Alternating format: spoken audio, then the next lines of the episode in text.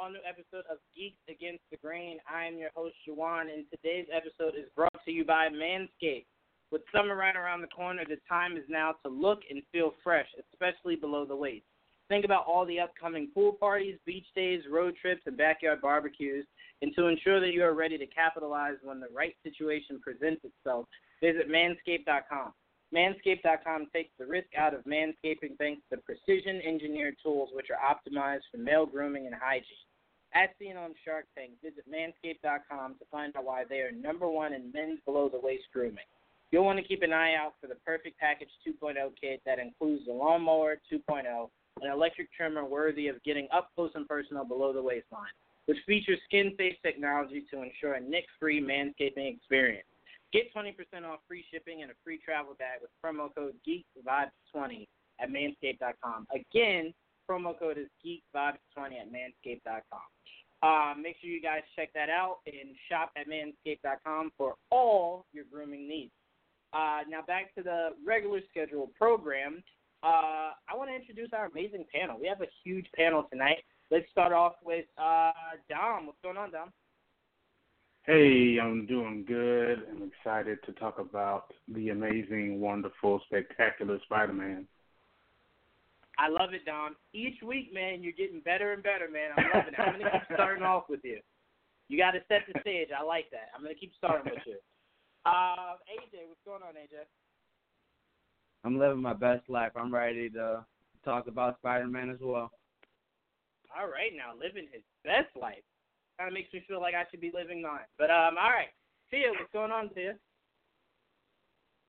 Uh, uh, sorry, I had myself on mute. I'm doing really well, and I'm happy to be talking about Spider-Man: Far From Home finally.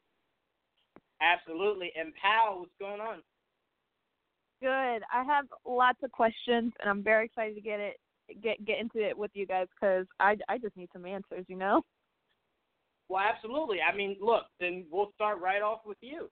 Um, before I get into your your actual thoughts on the movie, whether you liked it, disliked it, anything like that, since you do have questions, I want to start off with um, you starting with, with some of the questions that you had. We'll start there, and then we'll kind of get into your likes and, and, and, and then move on. So is this going to be a spoiler discussion from the get go? Yes, I have it in the, in the, the bio that it's spoiler. It, it's a spoiler review. It came out on Tuesday, so it's like it's Yeah. Friday. So I feel like real hardcore geeks have seen it by now, and if you haven't, it's a spoiler review. So there you go. There's your warning. Alrighty. Well, I mean, I guess more than anything, my questions just it doesn't even come from the the movie itself. It came from the credits. You know, the mid credits and the post credits definitely brought up a lot of questions for me because I thought the movie was going in one direction, and then out of nowhere, Mysterio just like flat out it uh, just told the world who Spider-Man was, and then he had the help of uh, J.K. Simmons, who was none other than uh, J, uh, J. Jonah Jameson to you know basically just get on this bandwagon of Spider-Man's the villain, Spider-Man's the the bad guy, and I was just like, what? What? I I I was actually the minority of uh the majority of people that seen this movie where I was actually just like sitting there trying to take it all in and not really excited about what was going on because I was just like flat out confused. I was like, wait, we were go we're on a good roll here. Not out of nowhere, Spider Man is just getting beaten by you know a, a villain who we thought was dead, and now uh you know J. Jonah Jameson just came back out of nowhere. Uh, a, a person that we haven't seen since the what 2007 version of um uh Spider-Man, uh Spider-Man 3. We haven't seen him in so long that this this like came out of nowhere. And then yeah, the post-credit scene where we realized that uh Nick Fury wasn't Nick Fury at all. It was actually um Talos, the the Skrull. And and we were first introduced to them by um Captain Marvel and and then the, the where Nick Fury actually was just po- like it, it created a lot of uh questions for me too because I was just like, wait, why is he there? Why wasn't he at Earth? Why was uh Talos um pretending to be Nick Fury this whole time? I don't know. It's just like more than anything, I, I was just confused at the end. I thought I was at a good spot, and then that, those two things happened, and I was just like, I don't know, I don't know what to do anymore. I will say this. I, I love that that you said that, and um, and I, I'm glad that uh, it confused you because a lot of people were just so excited to see J.K. Simmons. Um, a lot of Yeah. people didn't realize how just random that was, albeit it was Mhm. the shock factor of seeing him return um, that a lot of people enjoyed. But to me, there was no there was no build up or payoff to it. Um, I, I didn't celebrate when I saw that. To me, all you could have done is throughout the movie, you could have had Hogan say something to, to Peter along the lines of, um, you know, you you got to do what it takes to be a hero. And then Peter said something like, well, not everyone thinks I'm a hero. And then Happy could have responded with, it's just the one guy from the Daily Bugle. Like, who cares what he thinks?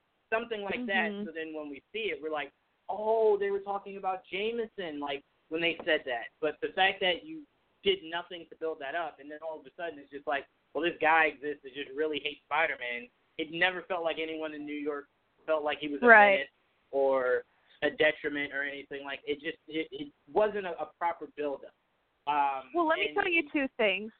I um so I'll I'll tell you why that that I, I was actually really bummed that I wasn't as excited about it like everyone else in the world has been about it because um for one I kind of I guess it was already spoiled to me before I watched the movie because I actually did see a picture of J.K. Simmons at the premiere of the movie and I was wondering why was he there so in a way, I kind of guessed it and figured it out on my own before ever watching the movie, but it never came across my mind until that scene actually happened. I was like, oh wait, that well that that kind of ruined it for me in a way.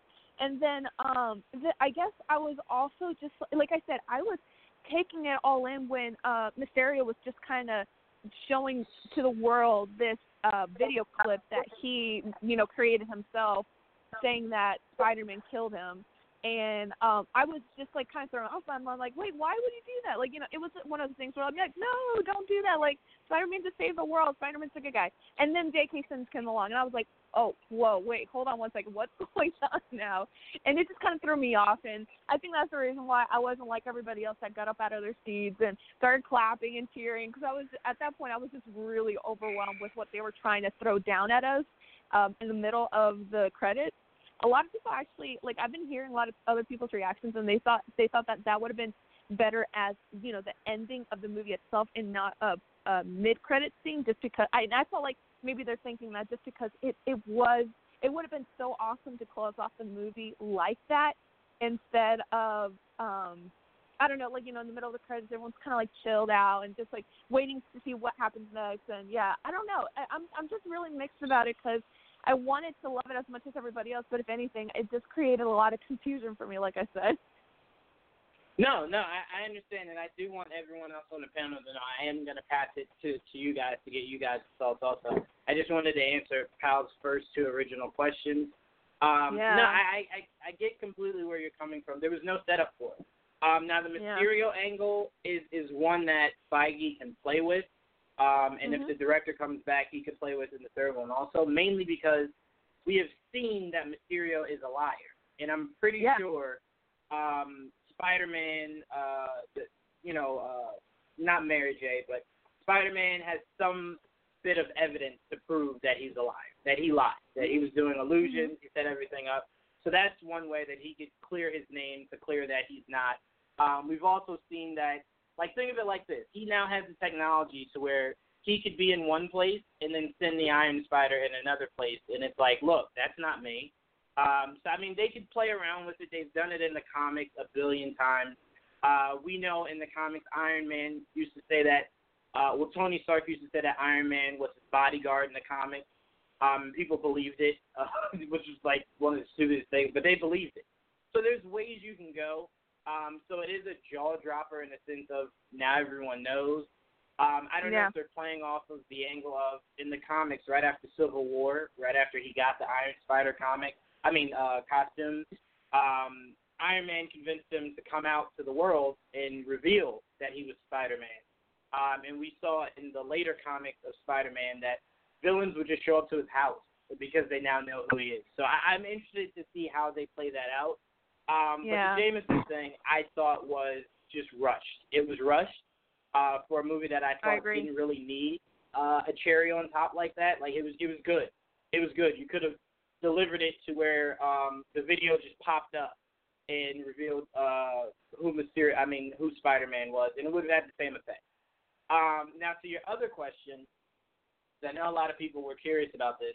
Apparently, what it seems like, I have a question of my own, and, and, and I'm going to pass this around to see what you guys think. I am curious because now it's a dilemma of was has Talos been Fury since Captain Marvel? Has Fury been working in outer space since the 80s? I think Captain Marvel takes place in. Um, so there's questions there. We don't know. We we don't know anything. Takes place Uh, in we the don't know if 90s. in the 90s. Okay, thank you. Um, so we don't know when Fury switched. Now, as to why he is there, it seems as though, and if it is this, they drastically changed it from what the comics did. Um, Captain Marvel was one of the founders of a outer space group called Sword, um, and Sword was the equivalent to space as Shield was to Earth. Um, so it looks like he is creating Sword and instead of recreating Shield, him being the head of it, um, it looks like he's now creating Sword. Um, so I, I don't know if that's the angle they're they're going with. It very possibly could be. Dom, I'm actually going to start with you. Two sided question.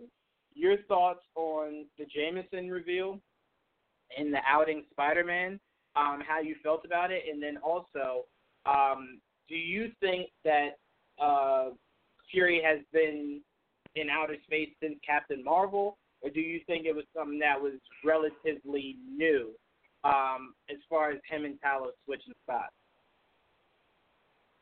Well, I think uh, with the the Jameson reveal, I, what it felt like to me was every every Marvel movie has has some kind of a hint of um,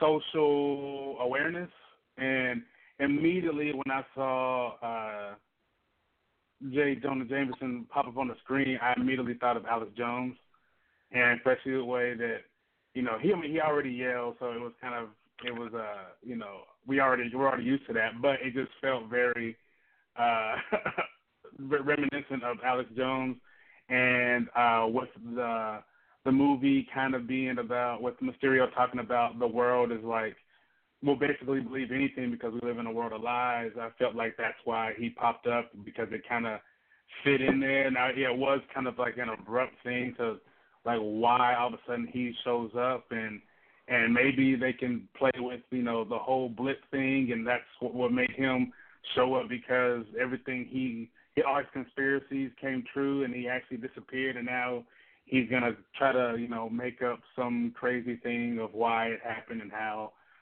it happened or whatnot um because he's good at spinning story and so is Alex Jones which is why I think that they coincide. Um as far as uh Fury, I hadn't really thought about it uh, until now that you know maybe he has been gone the whole time, and that'd be very interesting because I was when I first saw you know that scene, I was thinking like okay maybe they're with like the you know Inhumans and maybe they're trying to do some kind of Secret Wars thing, and especially with the upcoming you know Guardians movie. And I know they're trying to do more with space, and and I was waiting for the the Skrulls to be a you know a mainstay for a little while. Um, I don't know, but the way the way that he was relaxing, it it kind of felt like, and he kind of had a he kind of had a gut uh, more than than usual. It kind of seemed like he's he's been there for a long while, and especially with him running the show the way he was, I, I'd say there's a good chance he's been there for quite a while, and maybe like being interchangeable. Maybe sometimes he'd go down and then be himself, but then also like they they swap back and forth, uh, him and Talos. Um, and I'm trying to remember exactly what Talos said. So maybe it made it seem like he was somewhat new to it, so maybe they do swap back and forth. Uh, so, but yeah, I definitely think Fury's been in that role for a while now that I think about it. Yeah, I will say the the one thing I do give Feige and this crew for Far From Home credit for is I cannot confirm this. So let me throw that out there now. I cannot confirm this, but I think they actually recorded that end credit scene during Captain Marvel. Um, think of it like this: There's no way the time we live in, we didn't, we wouldn't have found out that that was something that was being filmed. Like so, no one Right. had had any idea that that was the scene that was coming up. Um, so, excuse me. So I think the smartest thing they could have done was film it during Captain Marvel, because we wouldn't have thought twice about it. You know, because we wouldn't have had any context. It just would have been photos of Talos in a car. Like, all right, maybe that was a deleted scene.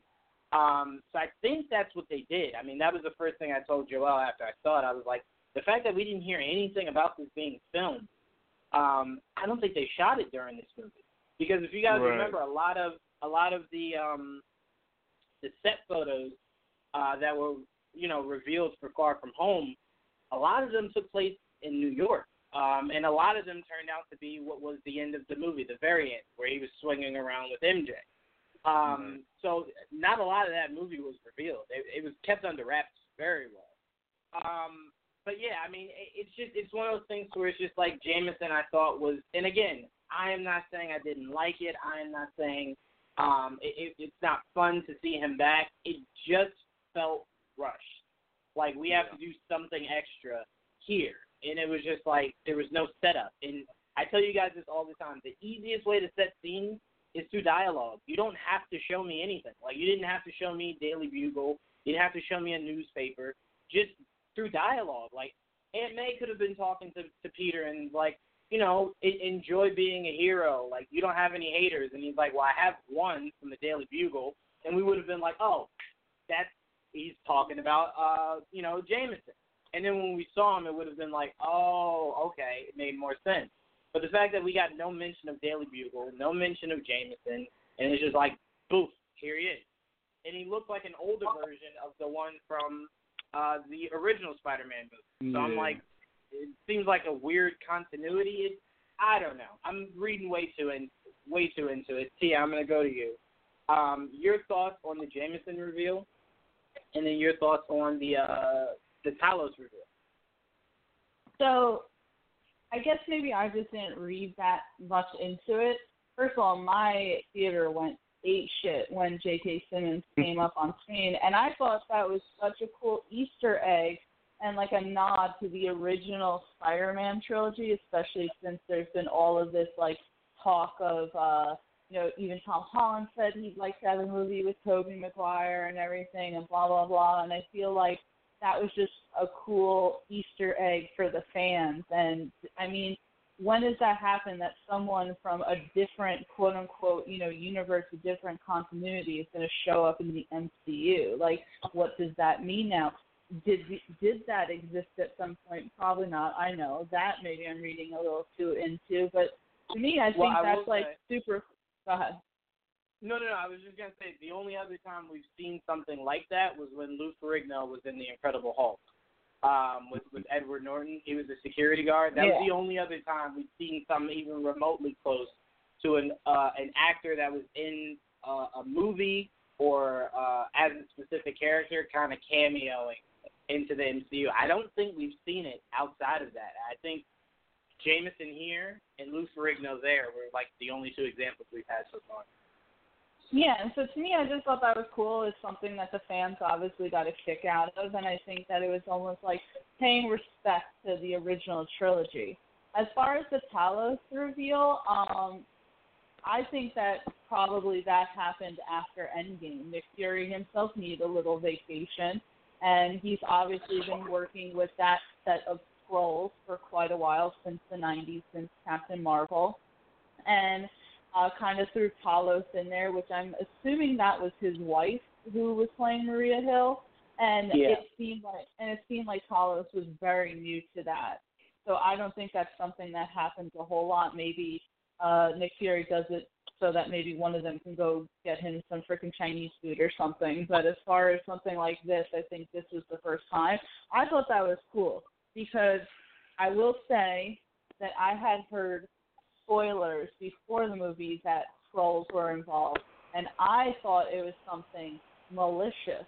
But to see that it was just Nick Fury needing vacation, I thought was hilarious. So the the mid credit scene to me set up for so much more because I'm like, you know, with everything that's going on with Sony and stuff like that, and people wondering if uh, we're going to see a continuation of Spider-Man within the MCU. I'm like, uh, after that scene, where pretty much the whole world now knows Peter Parker's identity, I can't imagine that they're like, oh, and guess what? You're never going to see this Spider-Man ever again. I mean, to me, there has to be some sort of repercussions after this. So I really like the mid-credit scene, and I thought that the end credit scene was just kind of good fun there was a little bit of that mind fuckery uh, for a second, realizing that it was the Skrulls, and then when you realize that it's Nick Fury taking a vacation, I think that was his way of kind of taking it easy after the whole thing with Thanos, the snap, the quote unquote blip, and uh, and Tony Stark's death.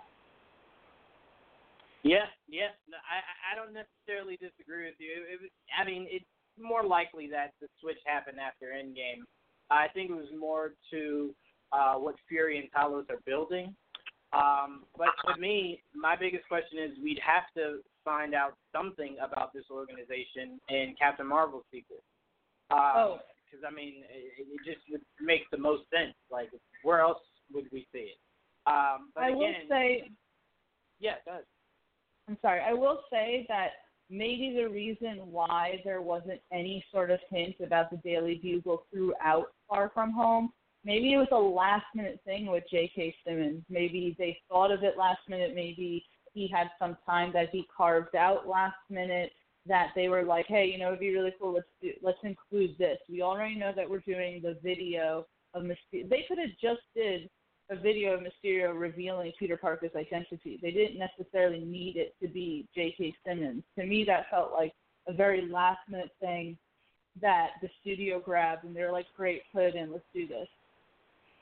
Yeah, like I said, I don't, I didn't have any issue with it. It just a hundred percent felt just like, where did this come from? Like, you guys have had now two movies for Spider-Man, two full movies um, not counting the end credit scenes for either one. And there's been no mention of a Daily Bugle. So it was just like it was just random that all of a sudden not only does Daily Bugle exist, but J. Jonah Jameson is J.K. Simmons. Like like I said, my theater went crazy too. Um, no one expected it. It was just like it felt like out of nowhere. That that was my biggest issue.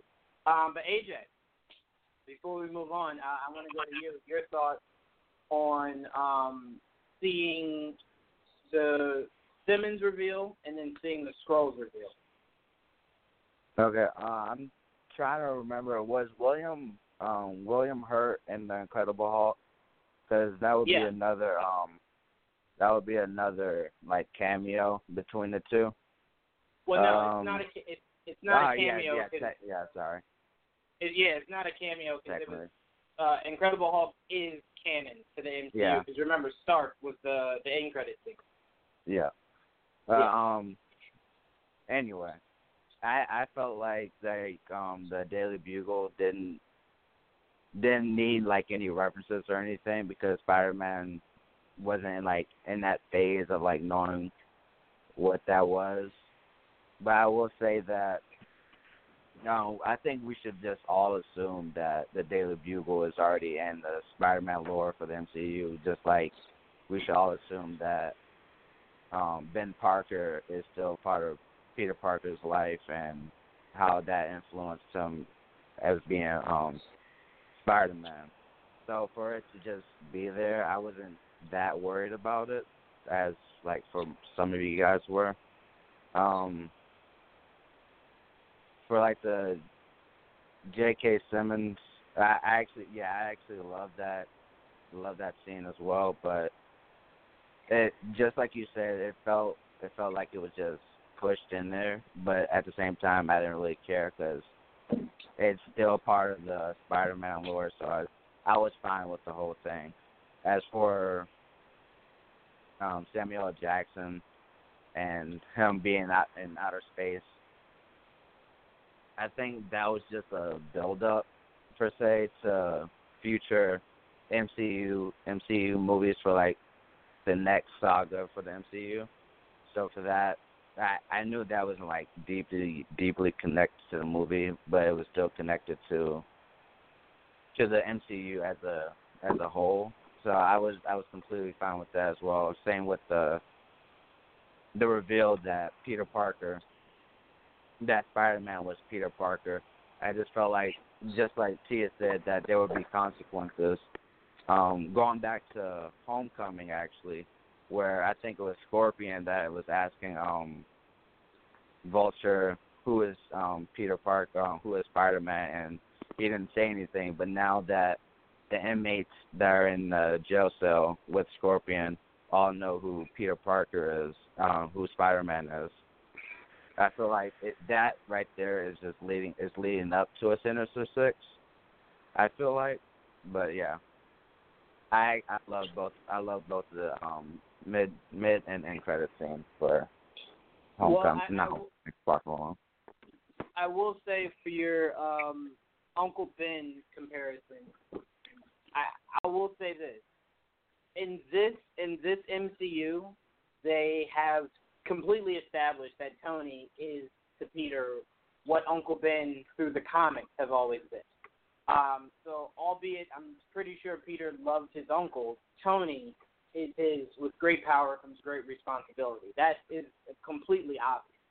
Um, so, what I'm saying in the sense of you know, you can assume the Daily Bugle existed, like you can assume Uncle Ben existed. But the weird thing would be is if there was an end credit scene of like Peter remembering Uncle Ben, when there's been no mention of Uncle Ben. Like it just it where was the setup? Like all you had to say was like, man, Aunt May, like I've been thinking about Uncle Ben a lot. So then when we see the end credit scene, it's like, oh yeah, okay, it makes sense. So that's what see, I mean by good. See, um, I was actually having this argument with somebody else the other day.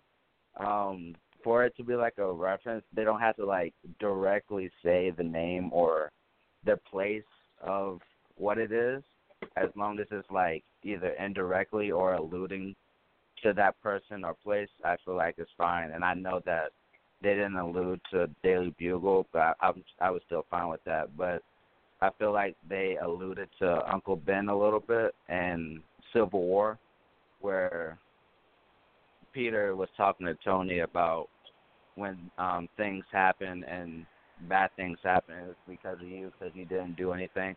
I don't know the quote specifically, so I feel like that quote was referencing Ben Ben Parker. Yeah, that's all I have to say. Well, yeah, well, yeah, no, but I, my my point is Tony like in the comics, in the other Spider-Man movies we've seen, Uncle Ben seemingly is why Peter wants to be a hero. In this yeah. universe, that's clearly Tony. Tony is why he wants to be a hero. Tony is why he, he uh, in the first movie he was seeking to show that he could be a hero. In this second movie, he was defining um, himself as a hero.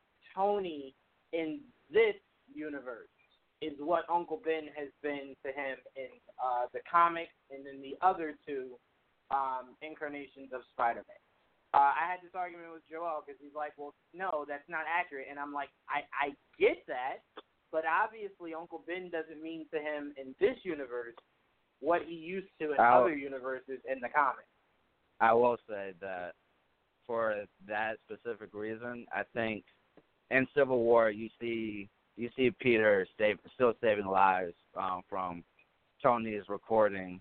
So I would say that in Homecoming, um, Tony was a big influence on Peter, but Ben was still the reason why he became a hero, and Tony is the reason why he wa- he wants to become a better hero than he is now. I don't think we know that, and that's why I said like dialogue is important because there was it was never established that um, you know the the feeling he got from from Uncle Ben and Uncle Ben's death. Uh, we got nothing really about that. May doesn't talk about it. Peter doesn't talk about it.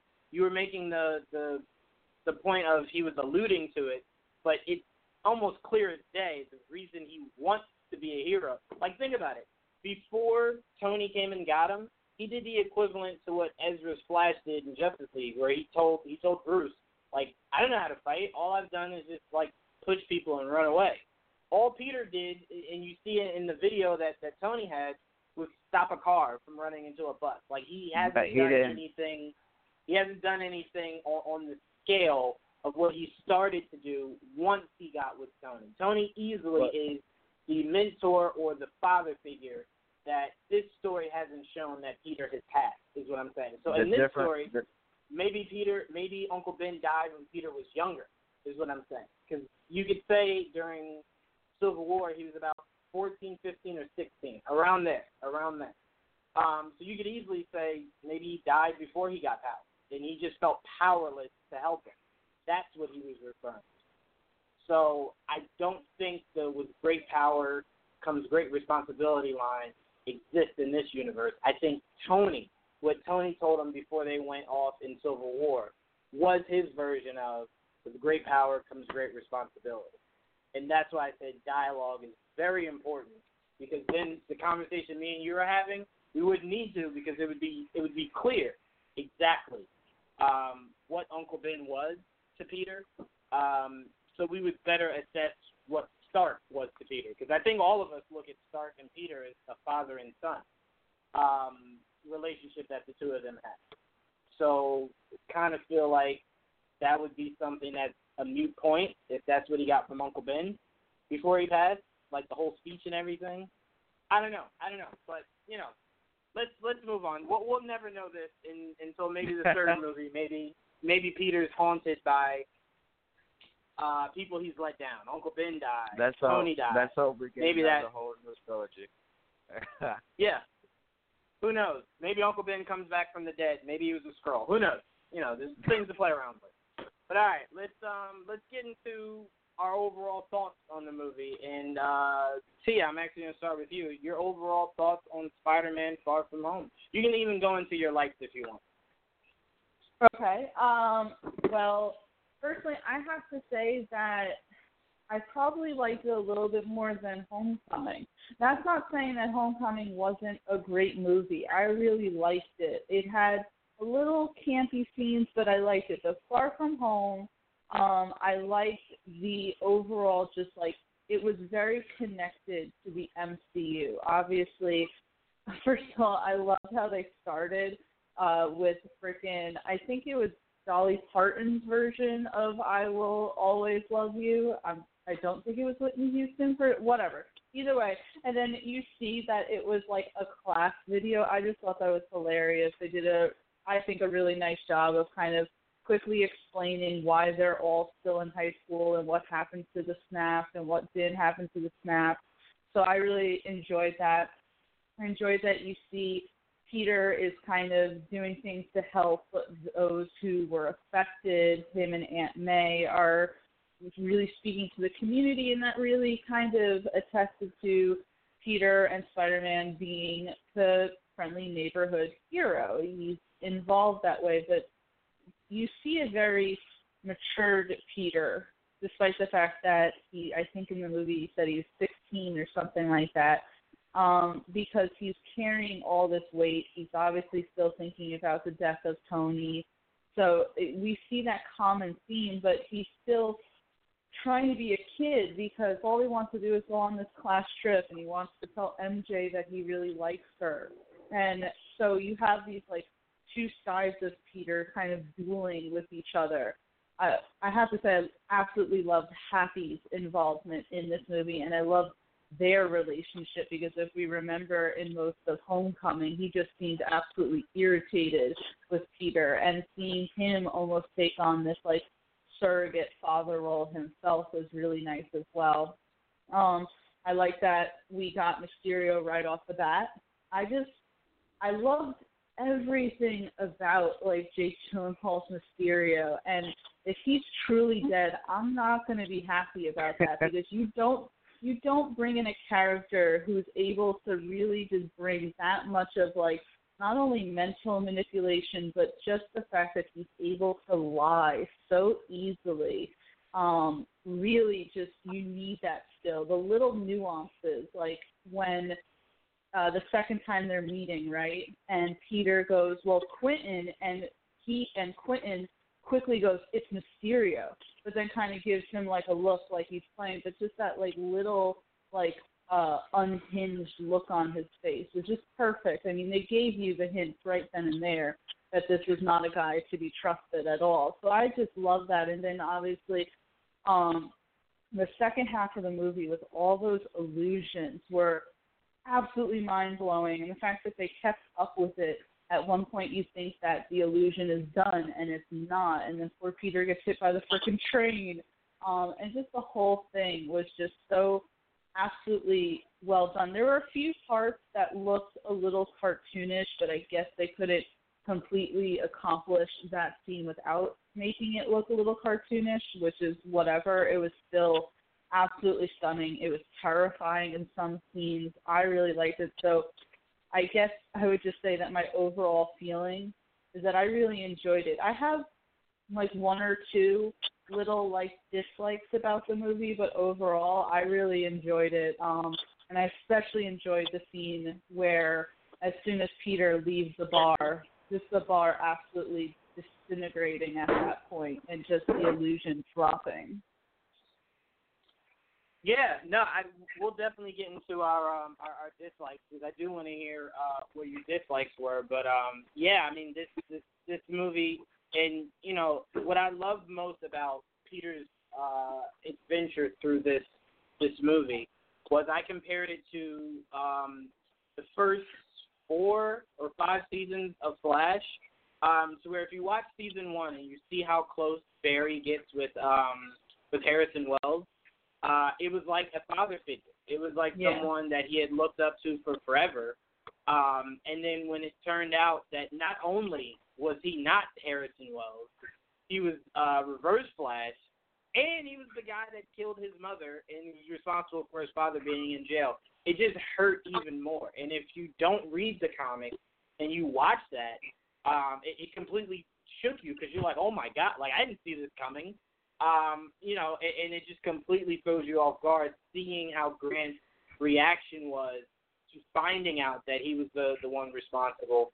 Um, I'd put right up there to when Tom uh, found out that like, wait a minute, like who would do this? And then when you see Mysterio in the illusion, he kind of goes, "Oh my God, MJ, I am Spider-Man. We gotta go. I screwed up big time."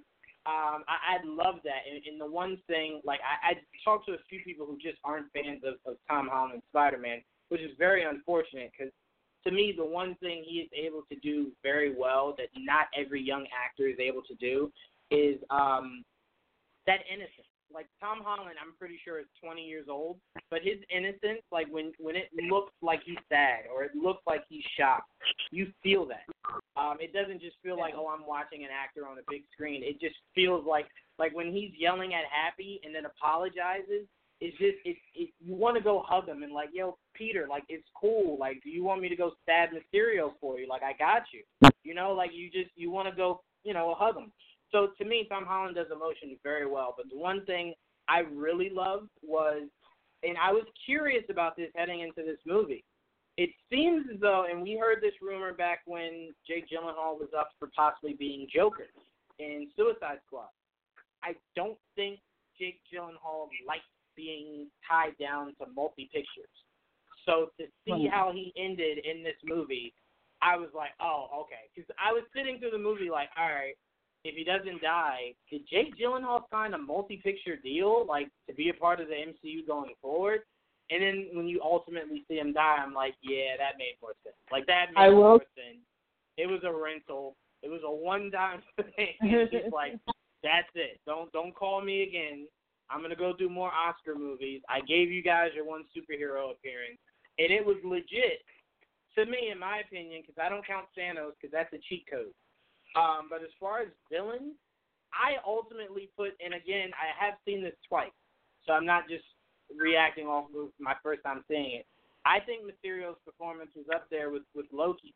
Like if the only that's- time we saw Loki was in Thor, uh, and we didn't see him over the next ten years, um, I, I think you could honestly make that that argument of like who is the best um, villain outside of Thanos. And I think you could have an argument between Hiddleston and Jake Gyllenhaal, but I'm sorry, Tia, go ahead.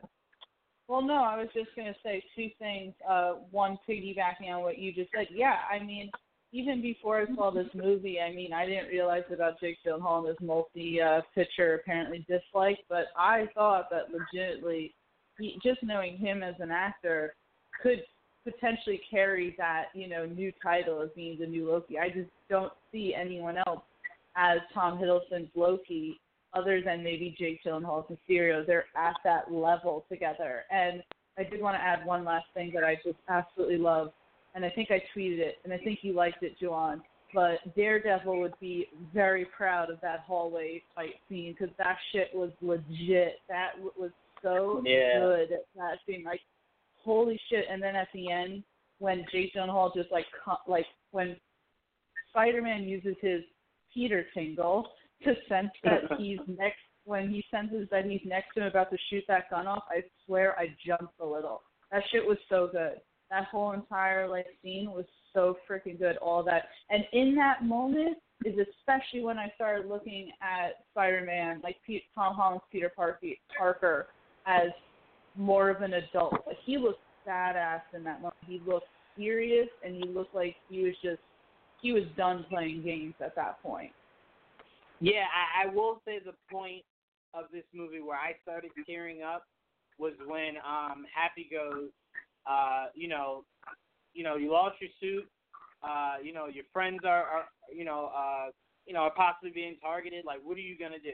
And he stands up and he's like, I'm gonna go kick his ass. Like he just yeah. screamed Tony Stark, and I got so teary eyed because I thought at that moment watching that whole scene with him mixing ACDC up. And he's um, like, I love Led Zeppelin.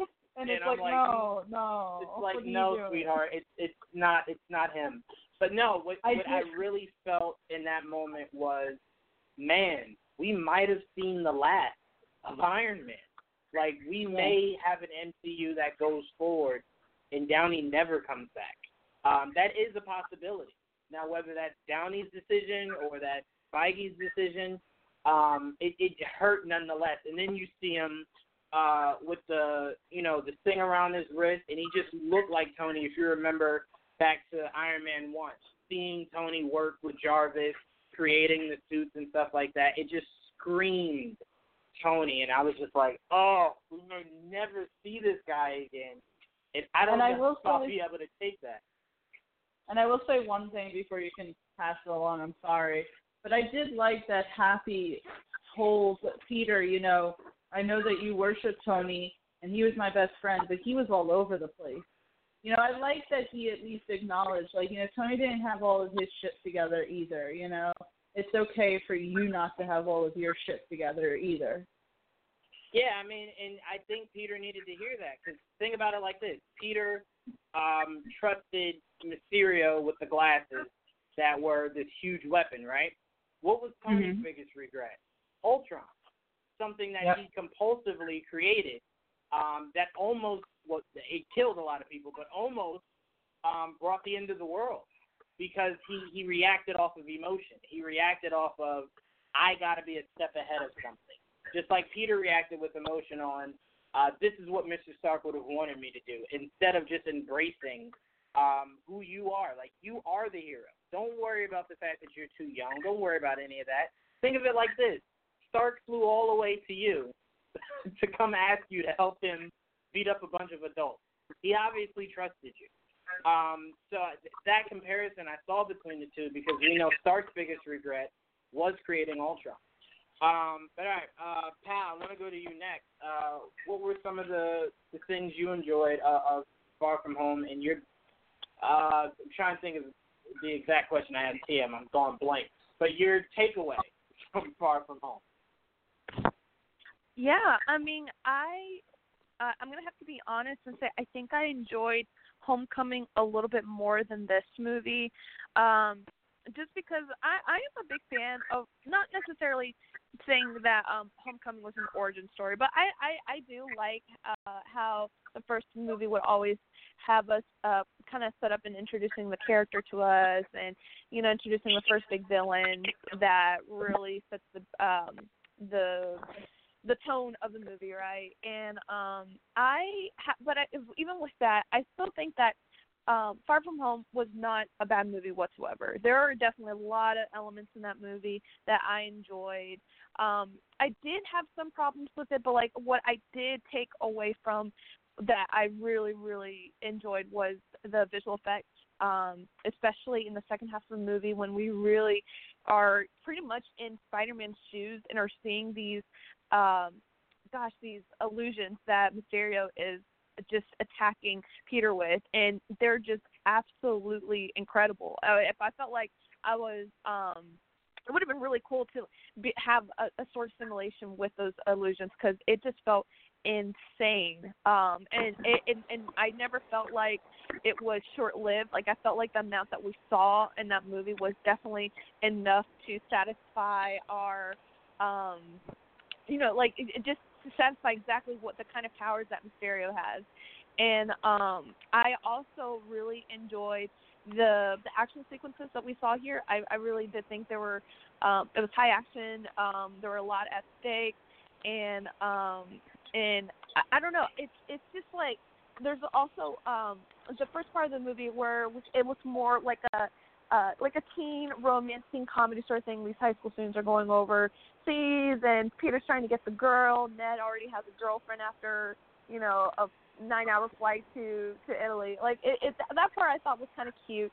Um, the beginning of the movie, actually, I, I'm surprised I, I kind of went over it, but like when we were kind of um uh, we we we were explained what happened after not the snap. Apparently, it's called the blip, uh, which I thought was hysterical.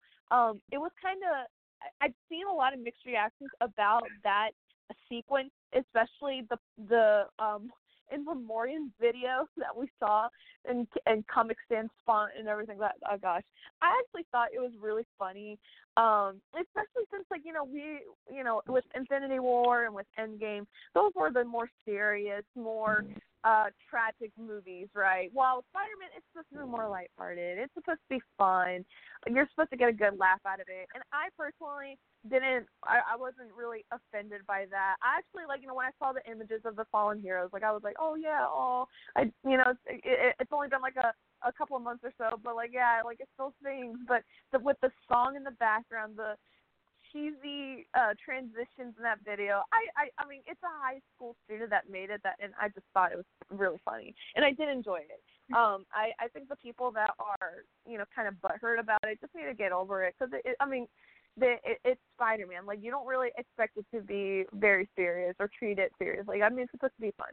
Um, now, in like I, I don't, know. I just keep going back to like the the ending of the movie. I think it was just kind of cool how um we we were talking about how um J. Jonah Jameson was introduced in the uh, mid credit scene, and I I kind of liked the way that um Peter was revealed to the whole world because like I, when I was listening to I don't know if it was a podcast or a video, but like you know we are living in an age where it is kind of hard to um for any anybody like especially superheroes to just live in incognito and not have anyone know who you are like i think that's nearly impossible in this day of age where there's social media our phones can capture great videos and pictures of people. Um, and so the way that they introduce this character that we all know and love and cherish, even though he can be really, you know, it, it, he can be a handful. Um, I think it's just kind of interesting to see how this is it's going to play out in for the future Spider-Man movies, just because, um, you know, the Daily Bugle we we kind of know it as like kind of like a newspaper company, kind of like a um you know they they they like to take on the hot news and stuff but like now i feel like they're going to be like obviously incorporating more social media more of like the like kind of like the way buzzfeed works where like yeah it's kind of like a news site but at at the same time they really focus on like social media uh videos trendy subjects and yeah like i i can appreciate that aspect of the this the way the direction that the spider-man spider-man movies are going to take just because i i think that it does pay uh, homage to the way that the way that I heard the comic books work, where like Spider-Man was always that kind of the no, excuse me, not villain, that kind of superhero that is looked at like a villain because of the Daily Bugle, because of J. Jonah Jameson, and so um, I I, you know, even though I said in the beginning that that you know those credits kind of threw me off for a loop, I I can appreciate that sort of direction. I'm excited to see where it'll it'll head to. Um, but yeah, uh, Mysterio was also great. I think.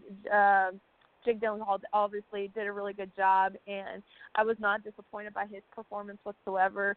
I will, I like, I'll wait until everyone kind of shares, you know, their thoughts about the movie, what they liked about it. But I, I like when we get to that part when you know we've kind of discussed the issues that we had. I feel like I do have a few words to say about like how the villain was um uh, or you know how we how Mysterio became to be the villain. Because I I felt like it could have been executed a little bit better, but I mean that's obviously it's not the it doesn't really sacrifice the performance that we saw from Jake Gyllenhaal because I really did think that uh he he he really did Mysterio justice. I, and like I know that's the villain that a lot of people have been waiting to see um, in a Spider-Man movie, and the fact that we finally got him in a pretty realistic manner too. In you know 2019, 2018, the way that he uses his powers was very interesting. I did like that. So um, yeah, that's really all I have to say for for now. Yeah, no, I, I will say anyone who has an issue with um, the fact that it wasn't a serious tone to this. Well, let me not say that, but it wasn't as serious of a tone um, as a, a lot of people would want. It's a movie about kids. What what did you expect mm-hmm. the kids to do? They're kids. Um, so I guess I would kind of tell everyone to remember that it's a movie about kids. That's that, that, that's all I can say. I mean, I I don't necessarily know what they were looking for. Um, MCU doesn't really have a tone uh, much different than one that we got from Far From Home. I mean, Infinity War uh, Endgame and Winter Soldier, and maybe Iron Man three, but that one's debatable. But those three movies, Infinity War, Endgame, and Winter Soldier, were literally Marvel's darkest movies uh, to mm-hmm. date. So I don't really get why they thought this would be any different. But anyway, um, Dom, I'm going to go to you. Your overall thoughts on Far From Home? Uh, so the the one thing that I, I I really like noticed like right when it was over that I kind of that I liked was that the movie uh, was just as reluctant as Peter to be a superhero movie. I really liked that it was trying to be like I I of and and and this is in the best way possible. I kind of compared it to like Degrassi meets a superhero movie because it was like like you know it was said before it was very much like Peter just wants to be a teenager. I just want to take a break. I want to fall in love. My buddy wants to fall in love. We're trying to go get girls, and we're going out of the country. We're going to get some butt. That's what we're to do. And it doesn't play out that way. And he, you know, just as much as the the movie seemed like it was like we're going to make this not a superhero movie. Peter felt the exact same way. I don't want to be a superhero. Um, and I, I like the the fact that Flash is gushing about Spider Man the entire time while simultaneously not liking Peter. I love that dynamic of, and it happens a lot where the the bully hates this one person and doesn't realize this person is an artist that they like. I love that whole like you really love this person, you don't really and you don't realize it. Um, and I've had a, a crush on Marisa Tomei since uh, A Different World when I was a kid. So anytime I see her, that's great. You know, I'm kind of jealous of Happy, you know, but you know we can arm wrestle that out later.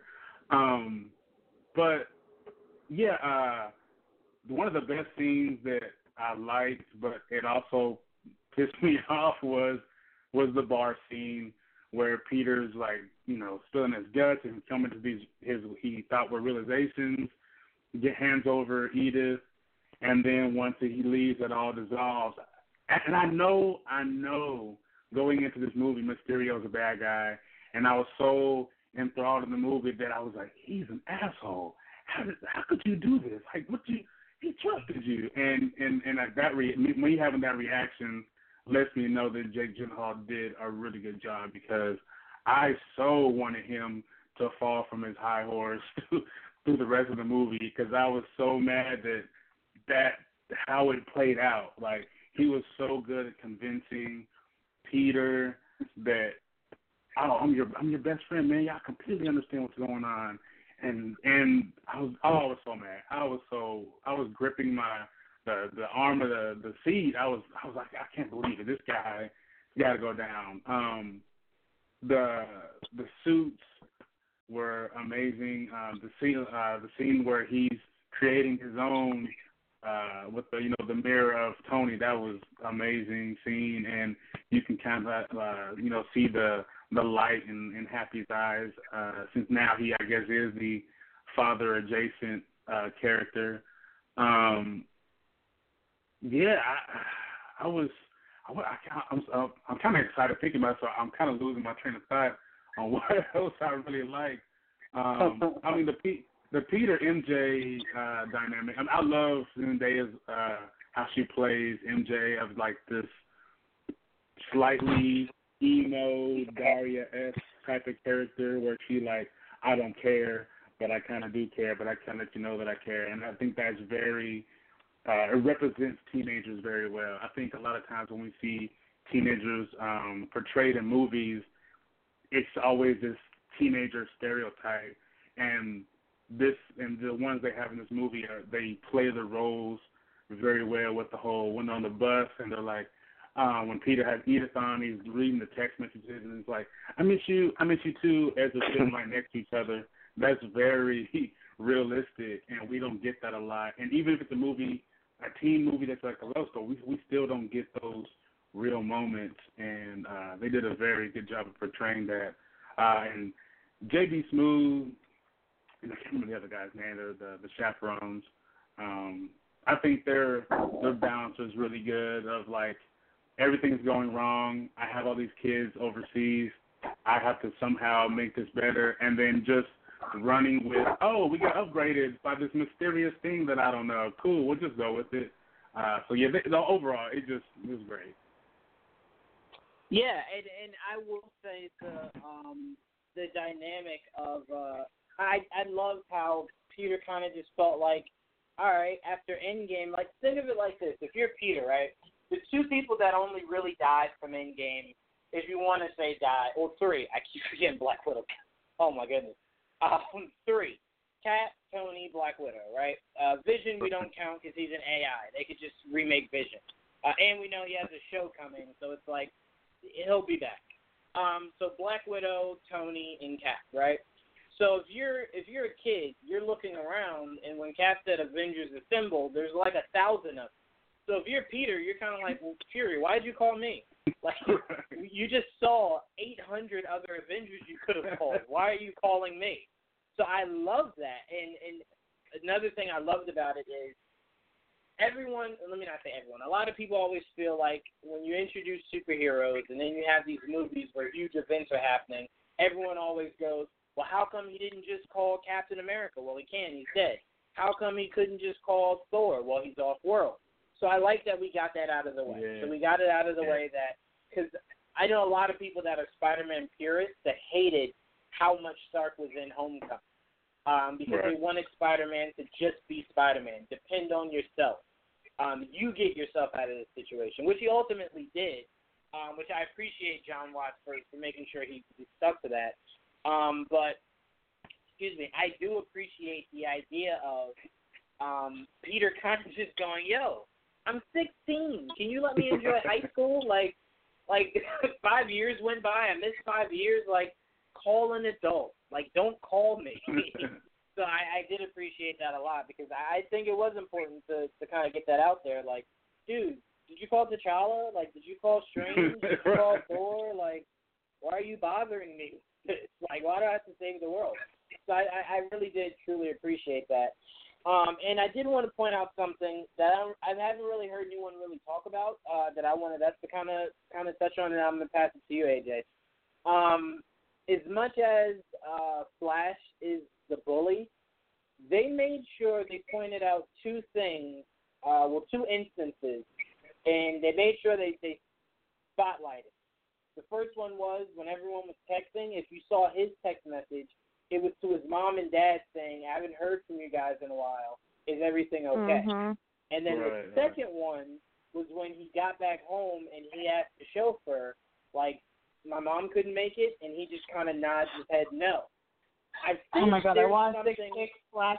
I want to kick Flash's mom and dad's ass in that moment. I was so upset about that. Yeah, I mean, I just to me, usually bullying comes from home. Usually, nine times out of ten, Mhm. you do have that one percent where the kid is just literally should be punched in the throat. Um, but usually, it comes from issues at home. So if you're trying to now tell me that the biggest reason Flash is a bully, which he doesn't really seem like a bully to anyone but Peter, um, but if you want to call him a bully, it seems maybe he doesn't have mom and dad at home. Um, and, you know, you lacking that kind of makes you act out in, in, in certain ways, and bullying is one of those ways. So that stuck out to me like like a sore thumb. Um, And you know, I don't see anyone talking about that enough, and, and I think that's really sad. Um, that everyone's texting like, "Oh, hey, I miss you. Oh, hey, I love you," and Flash is just like, "I don't know where my mom and dad are." like, you guys are having fun talking to your your girlfriends or boyfriends or, or parents. I don't know where my mom or dad are. Um, so I'm really curious. Uh, did something happen in the events of Infinity War or Endgame that maybe he thought they blipped and just didn't come back, but they really died? I don't know, but it's really depressing. So I'm going to pass it to you, AJ, because I don't want to keep talking about this. But uh, I did want to highlight that because I do think it's important because there's a reason Jon put that in the movie and highlighted it as briefly as he did, but highlighted it nonetheless. Um, but AJ, your thoughts on, on Flash and his parents, and then just your overall thoughts on, on Far From. Uh, on I feel like um for Flash, um what you were saying about him being a bully to Peter, I feel like I don't know how to explain this or um right. I don't really count it as bullying. Like actually, it is bullying, but like compared to like like a physical abuse and all of that, he uses like what is it um words instead. Um, it fe- for me at least, it feels like like he's just playing around with Peter, but it comes off as like a douchey kind of way. And I feel like the only reason why he's doing that is because he wants attention, because he feels like um Peter um they they relate to each other a little bit. That's why I think that um feel like that he is the one that always picks on Peter the most out of anybody else. I might be reading into that way too much, but that's how I feel about at least that dynamic. Um, but I will say, I, the reason why I think that his parents aren't around anymore, I feel I have a theory that um, both of his parents. I might be way off because I'm just going. I'm going into phase four now. I feel like that his parents are going to be working for um Oscorp if we are going to get Oscorp. That's why they're like super busy and we haven't met them yet. And I feel like that's going to have like a big play in in his life. Either if he becomes like a hero himself or a villain. Like I said, I might be reading way too much in that. Anyway, I for me, Spider-Man: Homecoming was um, ranked number four out of my like MCU list. Now it's number five because of Far From Home. That's how much I love Far From Home. But I will, uh, oh my goodness, I will say that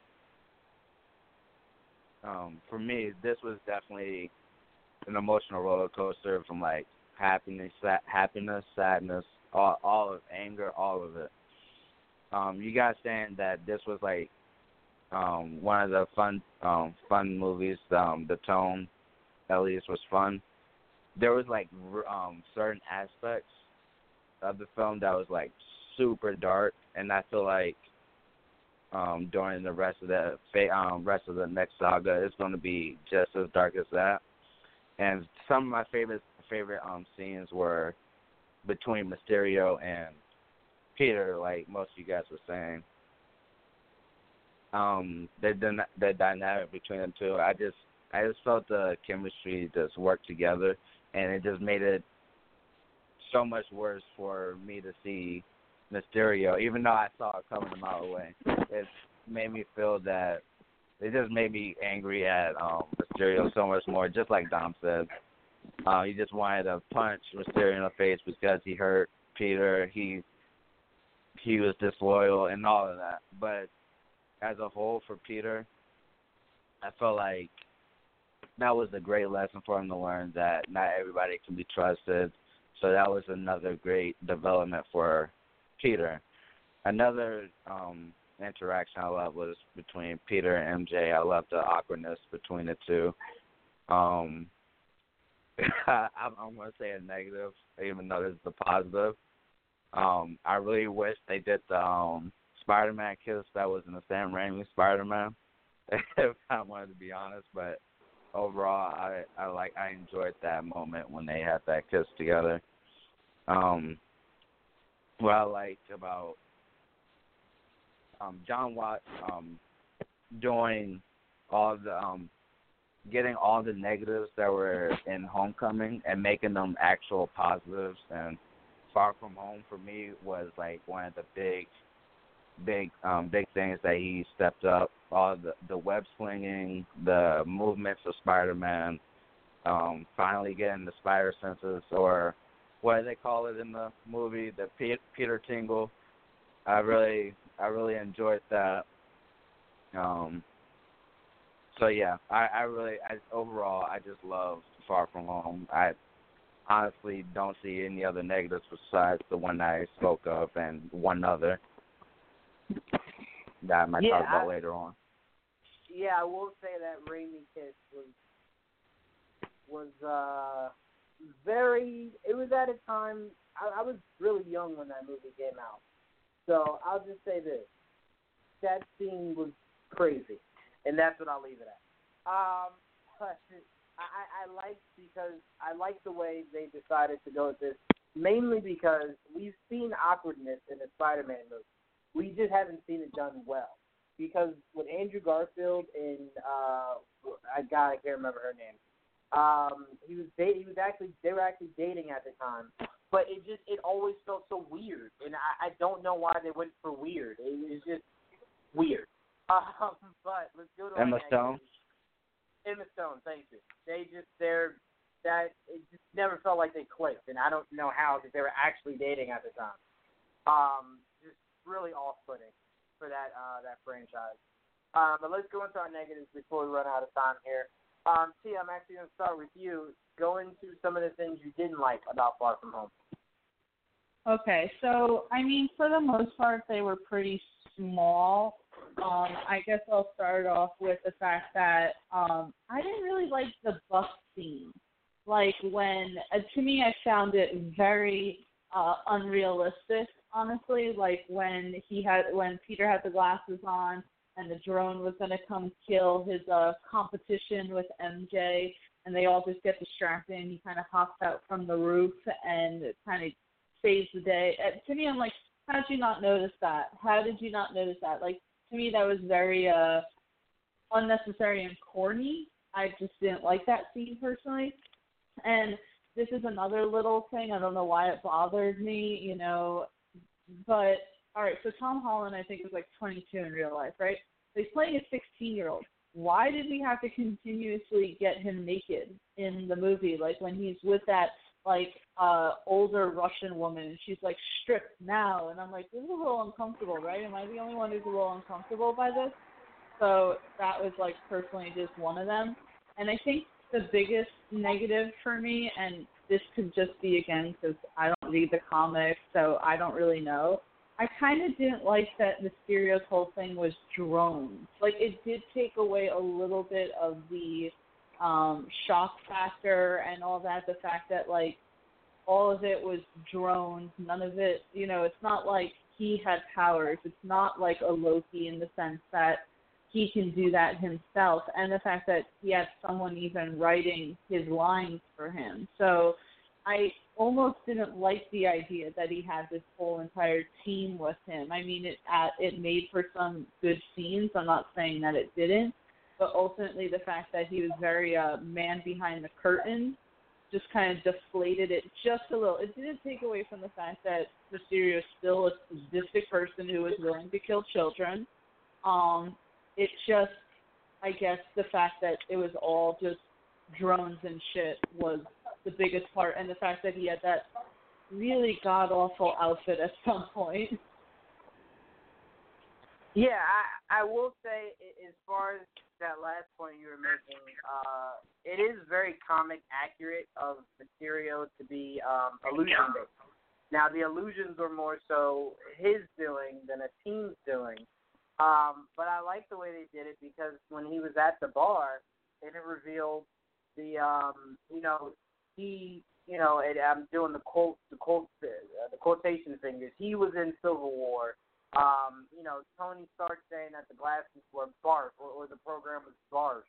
Um, and then showing the the short guy being yelled at by Obadiah Stane from the first Iron Man. I love the callback. Um, because, you know, MCU is always interconnected. It everything always serves a purpose. Um, so I like that. And Mysterio never really was necessarily the smartest of guys. So I mean, it would make sense that he needed people smarter than him to help make this thing work. Um, the acting thing, I think there was an iteration in the comics to where he was an actor, like a failed actor, um, who was trying to be a hero, um, but was going about it obviously the wrong way. So there's elements of Mysterio scattered that they put all into one. But you can take liberties like that when Jake Gyllenhaal is your Mysterio and his acting is just going to make everything just all better. Um, but as far as Holland always being naked, I will say this to you: it is Hollywood 101. If you have a really nice body, like abs and stuff like that, they're 100% going to show that every chance they get. I'm surprised he even wore a shirt half that movie. They were finding any way and every way take that shirt off of that kid. It's weird. I'll give you that. It was really weird. Um, but they're gonna they're gonna definitely try to do that as much as possible. Um, completely lost in train of thought. Pal, I'm gonna go to you till I remember it. Um, what were some of the things you didn't like from Far From Home? Well, I think um, one of the things that I didn't like the most was probably the way that um we the reveal that Mysterio was the bad guy was done. I mean, obviously, if you know the comics, um, it's it, it I mean, it's kind of obvious that Mysterio was going to be the bad guy. Um, and the bar scene, I mean, I know it worked for a lot of people. It didn't really work for me that much. I did think it was kind of cool how they tied in multiple uh movies from past uh from from past years and tie that into this reveal. But um at the same time, I just I don't know. I felt like it was um it did like I said earlier, I felt like it really could have been executed just a little bit better. But the the performance that Jake Gyllenhaal did provide on that, like I I you know you just felt the revenge, uh the the what he wants to get back at running through his blood. Like I I felt that from the um you know his little uh monologue of explaining why he's doing what he's doing. Um the other issue I had with the movie and it's actually the reason why I you know I just don't watch trailers anymore because they just kind of give you a false impression of what you think the movie's going to end up being about. But um, I remember in the trailers, or based on like conversations I've heard from other people, like the trailer uh, discussed something about a multiverse because that was something that Mysterio talked about. Like he is part of this multiverse, blah blah blah. And a lot of people just automatically came up with all these fan theories of what that could mean, what that um, could uh, mean for Marvel in, in introducing other characters that we haven't seen in the MCU yet, like the Fantastic Four or the X Men and a lot of and like you know I read all those conversations and theories and I really I was in for it. I was like, oh my gosh, yeah, that's how they're gonna end up doing it. I'm for it. I believe it. I I buy it. But like then you watch the movie and you know and it's just, you just forget this is Ray, this is Mysterio that we're talking about. This is a villain that is known for being an actor. He's known for being over dramatic and just lying about everything. And you know, you end up watching the movie and it it it pays off to nothing. Like it, there's there is currently no talks of a multiverse. So like there's really like right at this point we don't really know how um that if it, it, it even if it is an actual thing right now there is no discussion about it no way of introducing other characters into the MCU that we know now and I was kind of bummed about that you know because uh, it could have been a really cool setup for the future of the MCU but for right now it was just you know a lie that Mysterio told to Peter and to Nick Fury um let me think. The uh, I'm trying to think the other problems that I had with it. Those are I know those were like the two biggest ones I wanted to make sure I discuss and and hear from you guys what you thought about. Um, especially the whole multiverse, how like we ended up not really getting any of that, and I don't know if we'll end up getting um, a multiverse in the future movies, but um, yeah, I oh I also felt like it, I don't know if you guys felt like it was a funny movie, but for me, I didn't think I laughed as as much as I did during Homecoming. I was kind of bummed about that because obviously there were a lot of moments that were built up for for laughter, but I just it didn't really work a lot for me. Um, but I mean, other than that, like it's still a fun movie. It's still um, a nice break from what we've been getting at, um, from you know the uh, past MCU movies, and and it, it it it was kind of fun to see that chemistry between Peter and Jake Gyllenhaal. I kind of I kind of wish that it was a little bit more. um I thought I, I wish that it, they could have built a little bit more on that relationship because um, I didn't really 100% believe it. I didn't 100% believe that this could have been a replacement father figure for Peter since Iron Man is gone. Um, and I know that's what the trailers wanted it to appear like. This is you know he's trying to become like a father figure to Peter, but obviously just to get Edith from him. Um, and I, because of that, I didn't really 100% buy into this uh, relationship between them. I did think that they work really well together. I just think that the father son perspective of it, um, I, I didn't really work for me. I wish that they could have done a little bit more on that. But um, I think those were like the biggest nitpicks that I had of the of the film.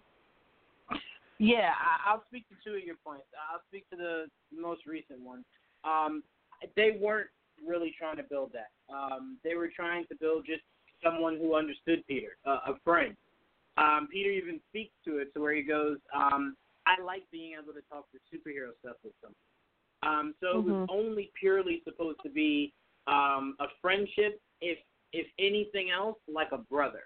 Um, someone mm-hmm. that he could kind of just trust to go to and go, hey man, I had a really tough day today as Spider Man, and you know, Mysterio would be like, I I understand you, like I understand where you're coming from. Um, so that's what they were trying to build between the two of them. There will never be a character we see try to be a father figure to Peter, um, like Tony was. Maybe when Norman comes, but clearly Peter wasn't friends with with Harry, so there's not that dynamic. So I don't even think we'll get it from that.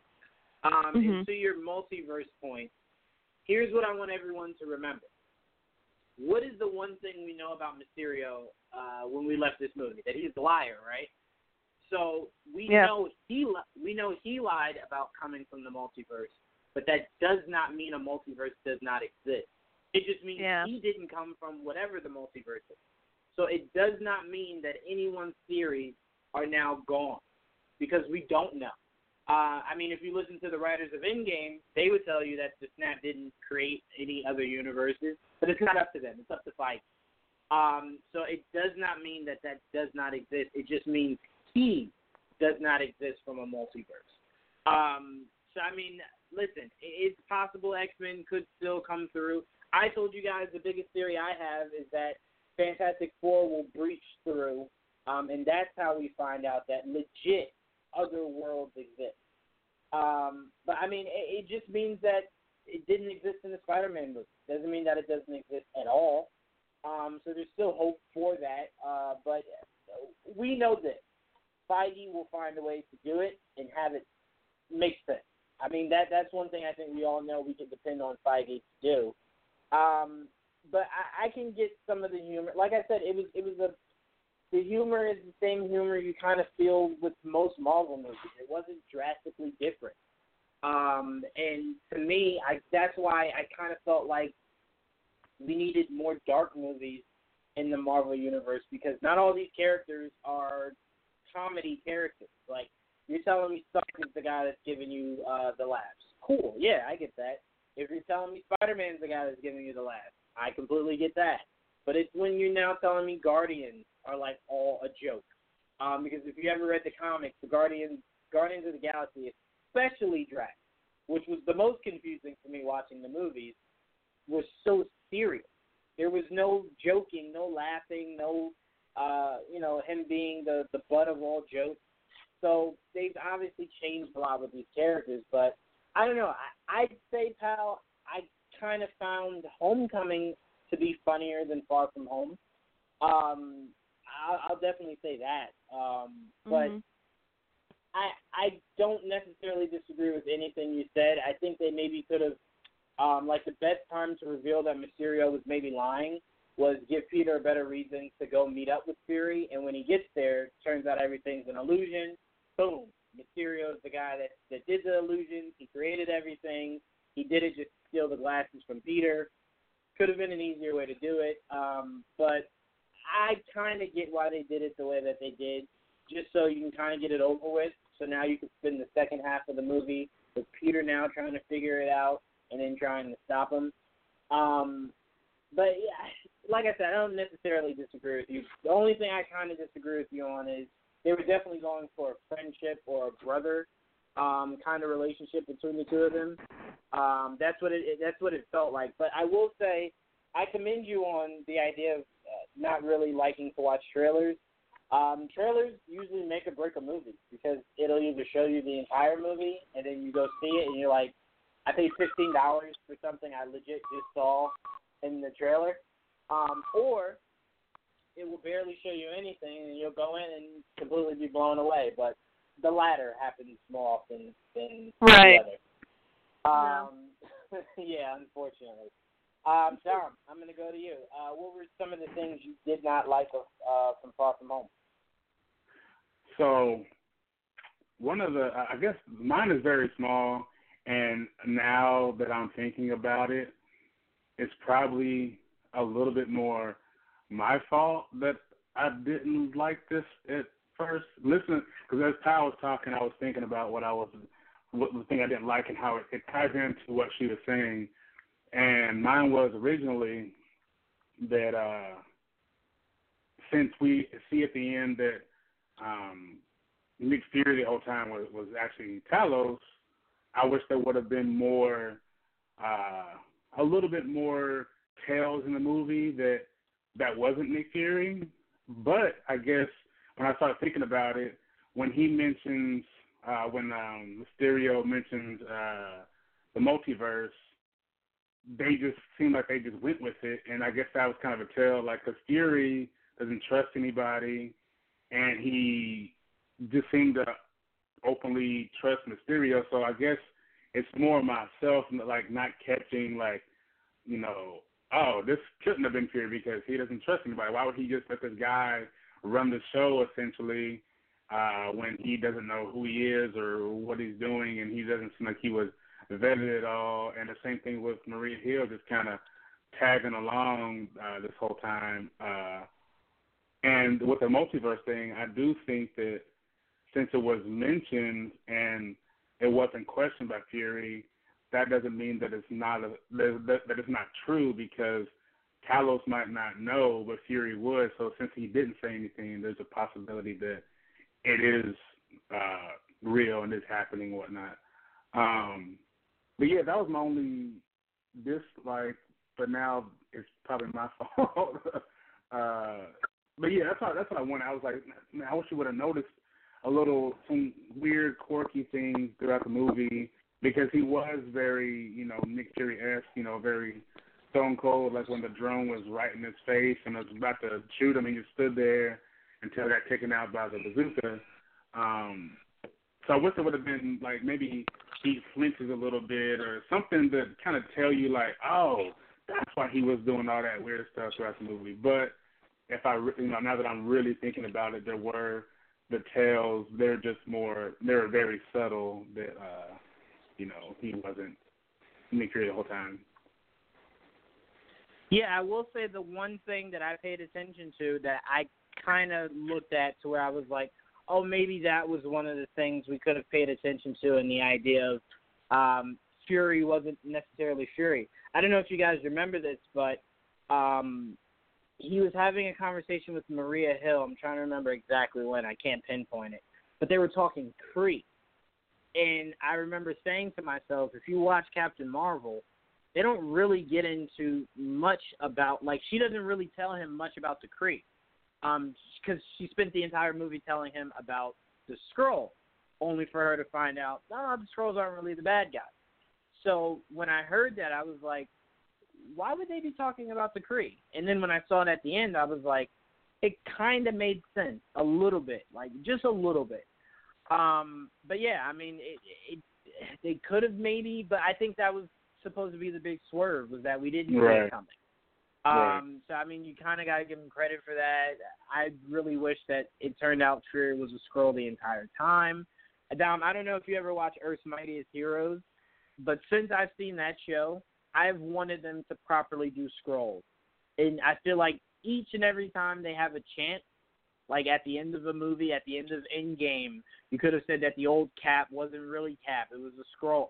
It's just right, like right. put some Skrulls in there. Like I don't want a Secret Invasion movie to come, and whatever movie came before Secret Invasion, they they throw a Skrull in there, and it's like, oh wait, turns out Bucky was a Skrull. Like no, you had Right, so right. much time to set it up, and that's why I've said for years the perfect time to introduce the Skrull. Which, by the way, to everyone who's gonna go, well, Marvel didn't have the rights. Marvel has the rights to Skrulls, just not Super Skrulls.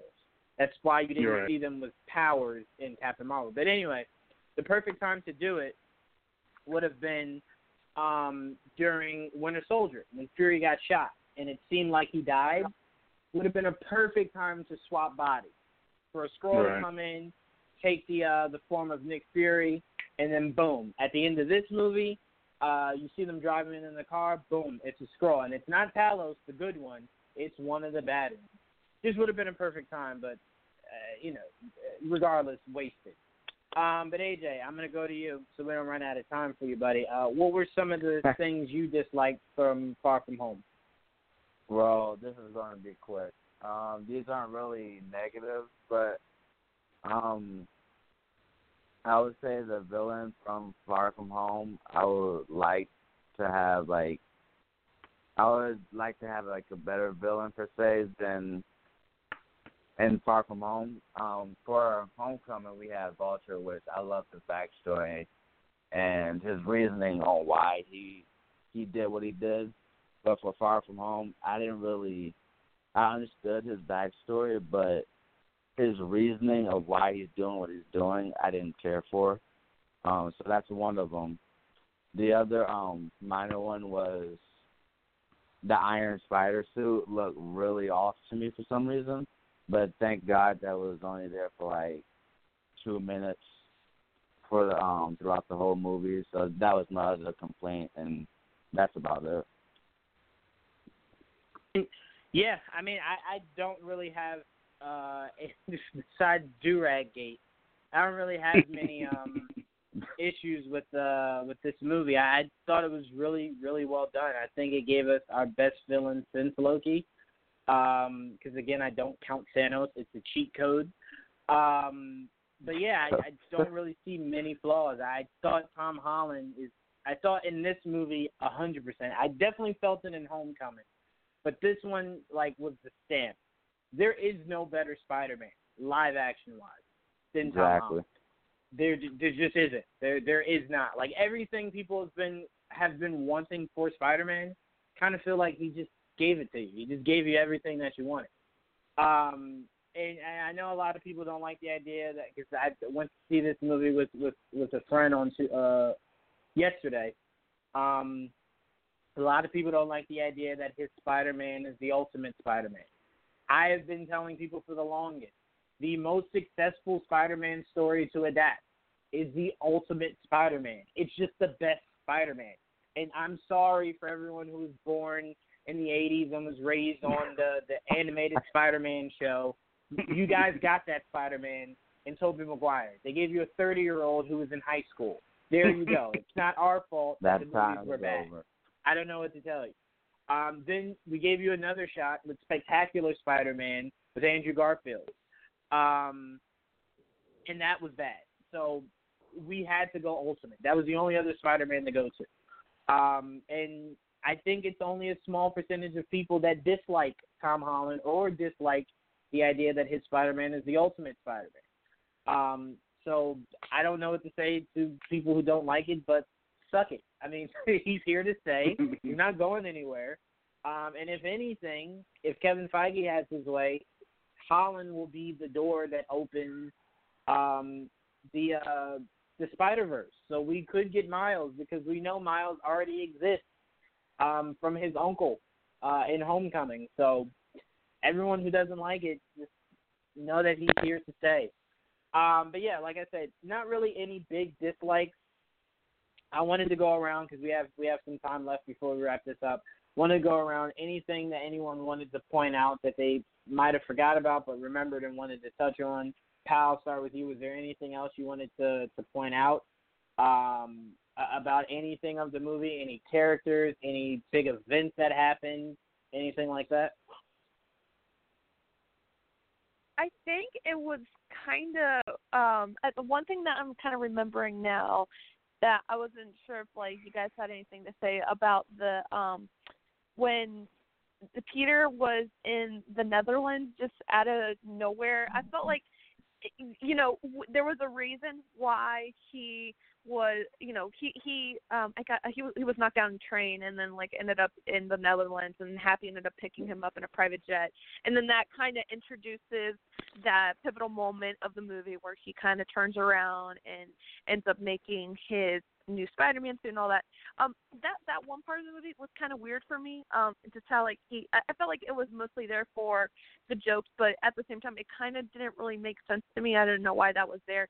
Besides that, um, I I really had have nothing else to say about the movie. I really do like it. I do think people should definitely watch it, especially watch it, watching it all the way through. This isn't a movie where you want to skip out on the credit scenes because I feel like if you skip out, especially in the mid credit scene, um, but even th- this time around, the post the post credit scene, um, most of them end up being kind of silly, not really adding much to the plot. But I feel like if you don't watch both of these credits scenes, there, then you really did miss out on the movie. You you really didn't watch much of the movie. I feel like the biggest spoilers wasn't so much what happened in the movie, but what happened after the movie.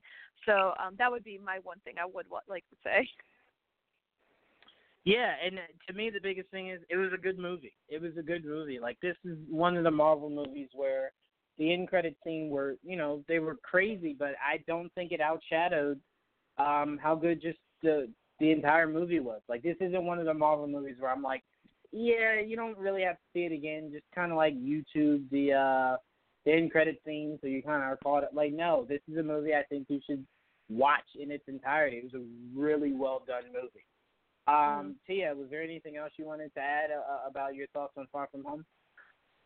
Um, two little things, I guess. I wanted to point out that I love the scene where Happy and the kids are in that um I don't know museum or something like that, and freaking by the way again like Happy just the protector of children apparently in this movie, but MJ just pick, MJ just picking up that freaking uh weapon and she's just ready to go. She's like she is ready to go and I'm like, yes. Like I loved eight I loved MJ so much more in this movie and that's not to say that I didn't like her in Homecoming, but I liked her so much more in Far From Home. And I guess the last thing I really want to point out is can we talk about poor Happy who was in love with Aunt May and at the end Aunt May like, Oh, this is fling, it didn't mean anything. And poor Peter's like, Oh, this got so much more awkward than I thought it was going to be. I'm good and I love like Peter, he's like protective, that's his aunt. And he's like, We're gonna have to really talk about my aunt when we get back happy. And uh I don't think Happy was expecting that answer from Aunt May at all. Yeah, she just pretty much was like, "Nah, he was a booty call." Like that. That's legit what it was. Like I was, I was gone for five years and wanted, you know, someone to, you know, kind of be with me a little bit, but it's it's over. Um, but one of the things I want to speak to that I really loved was what came after that. Him swinging around the city. If any of you have ever played the new Spider-Man game for PlayStation 4, it seemed Beautiful. exactly like that. It Mhm. seemed exactly like that. Even when I, which I thought was the most beautiful callback. Feige and the MCU have done this callback to video games since the first Avengers movie. If you guys notice when he's swinging through the city and pauses to take like the selfie, you can take selfies in the Spider-Man game. And when I saw that, I was just like, oh my god, this is so cool. Like this is so cool. He's doing it in like live action, what he did in the video game.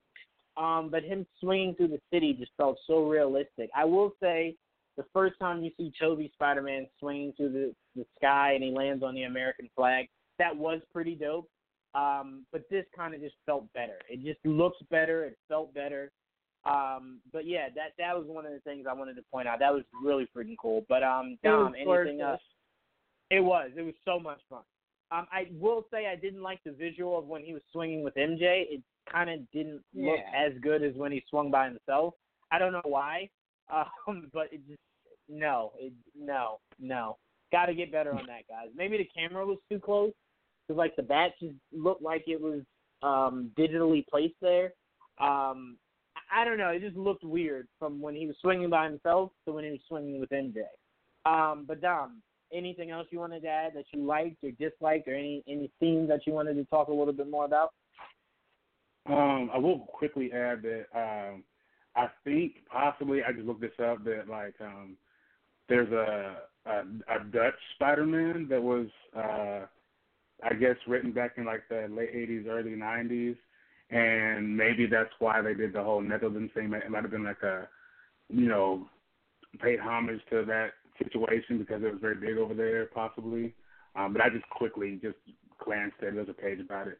Um, but I um the the the final fight scene with, you know, Spider Man fighting all the the drones, I thought that scene was done really well. And and just the fact of Peter having you know, all the Avengers and everyone else that was helping fight one person, then to flip it and have Peter fighting hundreds, it seemed like thousands of, of you know, killer drones, uh, and the fact that he was wasn't overwhelmingly winning the entire time, uh, I think just to show, you know, the resolve of him and to overcome all of this on top of the betrayal and trying to work out, you know, his Peter Tingle not working correctly.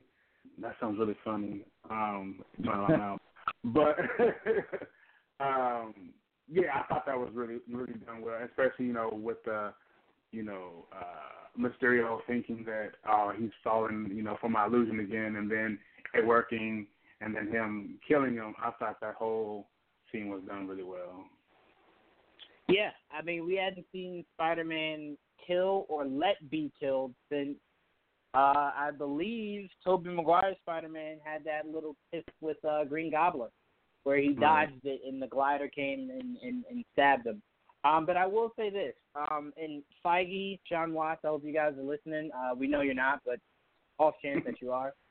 Spider Tingle or Peter Tingle, don't let that be in the third movie. It ran its course. it it completely ran its course.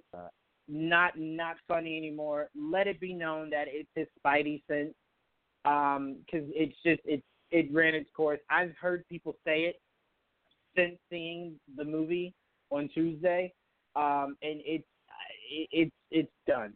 Stop it. Um, so don't let that be in the third movie. It, it's Spider sense or Spidey sense. Um, but AJ, is there anything else you wanted to, to highlight from uh, Far From Home? I actually have two things to expand on from what you said about um, the PS4 Spider-Man and Ultimate Spider-Man. Um, for PS4, I, I for the PS4 Spider-Man, I feel like I honestly think that the team for um, Spider-Man for the PS4 and the team in the MCU actually worked together for this movie because of the um, the swinging from Peter. You mentioned all the action sequences from Peter and the elements with the robots and all that, and also including the illusions with um um oh my god, not for that name, Mysterio. Um, it it felt uh, for me when I saw that, it just felt like exactly like the illusions that were in um the PS4. It felt lifelike, and I just thought that that was probably like some of the best um special effects. Even uh, I'll even put it on the same grounds as like Doctor Strange special effects. So that's that's one of the things I want to talk about. The other one, um, you mentioned the ultimate um ultimate Spider Man and as soon as you said that I felt I was like I had many theories on what they should do for the future of the Spider Man movies. They can have um White Tiger, they can have Iron Fist, they can have Nova, which is being which is being um No, I'm glad Go you're saying this. I, I'm just telling you now. Joel's gonna hear this this episode and completely lose lose his mind. He hates that. I, I've said this. I said What? when when they started filming Homecoming and they said Zendaya was casted as a mysterious role. Uh, word came out that she was MJ, but then they came out and said she's not Mary Jane Watson. But she's not Mary Jane Watson. She's MJ, but not Mary Jane Watson. Um, I immediately said Zendaya does not seem like a damsel in distress. I feel like she wouldn't accept the role. So I thought, who could she play that she's, you know, she's able to defend herself, she's fighting. And then I thought, what if she was uh, White Tiger? And then Joelle immediately was like, no, Joanne, you love the animated show. That's a stupid idea. She's not. Um, and I still hold out hope that she could be. She's obviously not going to be. Um, but I, I, I'm saying I love that idea. That was my original idea because I love the Drake Bell um, Ultimate Spider-Man show. Um, I, just I wanted to highlight how much Joel's probably throwing up listening to this uh, because he despises the idea of doing anything from that cartoon. Um, because trust me, I tried to There's so tell him much you it, can do. You can do Web? Warrior. You can do everything from literally just that cartoon alone. I feel like it'll work for the MCU. I I don't Oh, yeah. I don't agree that Zendaya should be White Tiger because White Tiger is literally one of the best martial artists in in MCU. Even I feel like even better than Iron Fist. That's my personal opinion, but I feel like that that um all those characters would be incredible in the Spider-Man universe or MCU in general. I agree. I, I tell you this, we'll definitely get an into the Spider Verse um, with Tom Holland way before we'd ever get a White Tiger or anything like that. Um, Yeah. I'll tell you this: if you want a White Tiger, the best way to get it is if we get Kraven. Excuse me for part three. If we don't get Kraven for part three, that's the only way that that you could really um, introduce White Tiger to where it makes sense. Um, so I can almost guarantee you probably won't ever get White Tiger. Um, AJ, me and you could dream, man. We could hope. We could hope that one day they decide to give us White Tiger. Um, but yeah, that that is our amazing review. I do want to make sure I say this before I close out. Make sure you guys um, are following us on Stardust. Um, we have started a new partnership with Stardust. Dom and Tia actually have reviews already on there. Dom has a review on there for Spider-Man: Far From Home. So make sure you guys check that out. We'll probably be having ones for uh, for Stranger Things. You guys are not gonna like my take on Stranger Things, but I'll save that for when we actually do a review on it. Um, but yeah, make sure you guys are, are checking us out at Start on Stardust. Sorry, download the app where you could check out people's uh, on the spot reactions to movies, TV shows, trailers. Um, it's the best way to get a few seconds of someone's opinion uh, if you don't want to listen to a very long review show. Uh, you can follow us. Um, our our name on there is GZ uh, Nation 12. Follow us on there, um, and you guys can see all of our reviews. Uh, so huge shout out to Dom and Tia who have the first two videos on there, and a huge shout out to Stardust for partnering with us.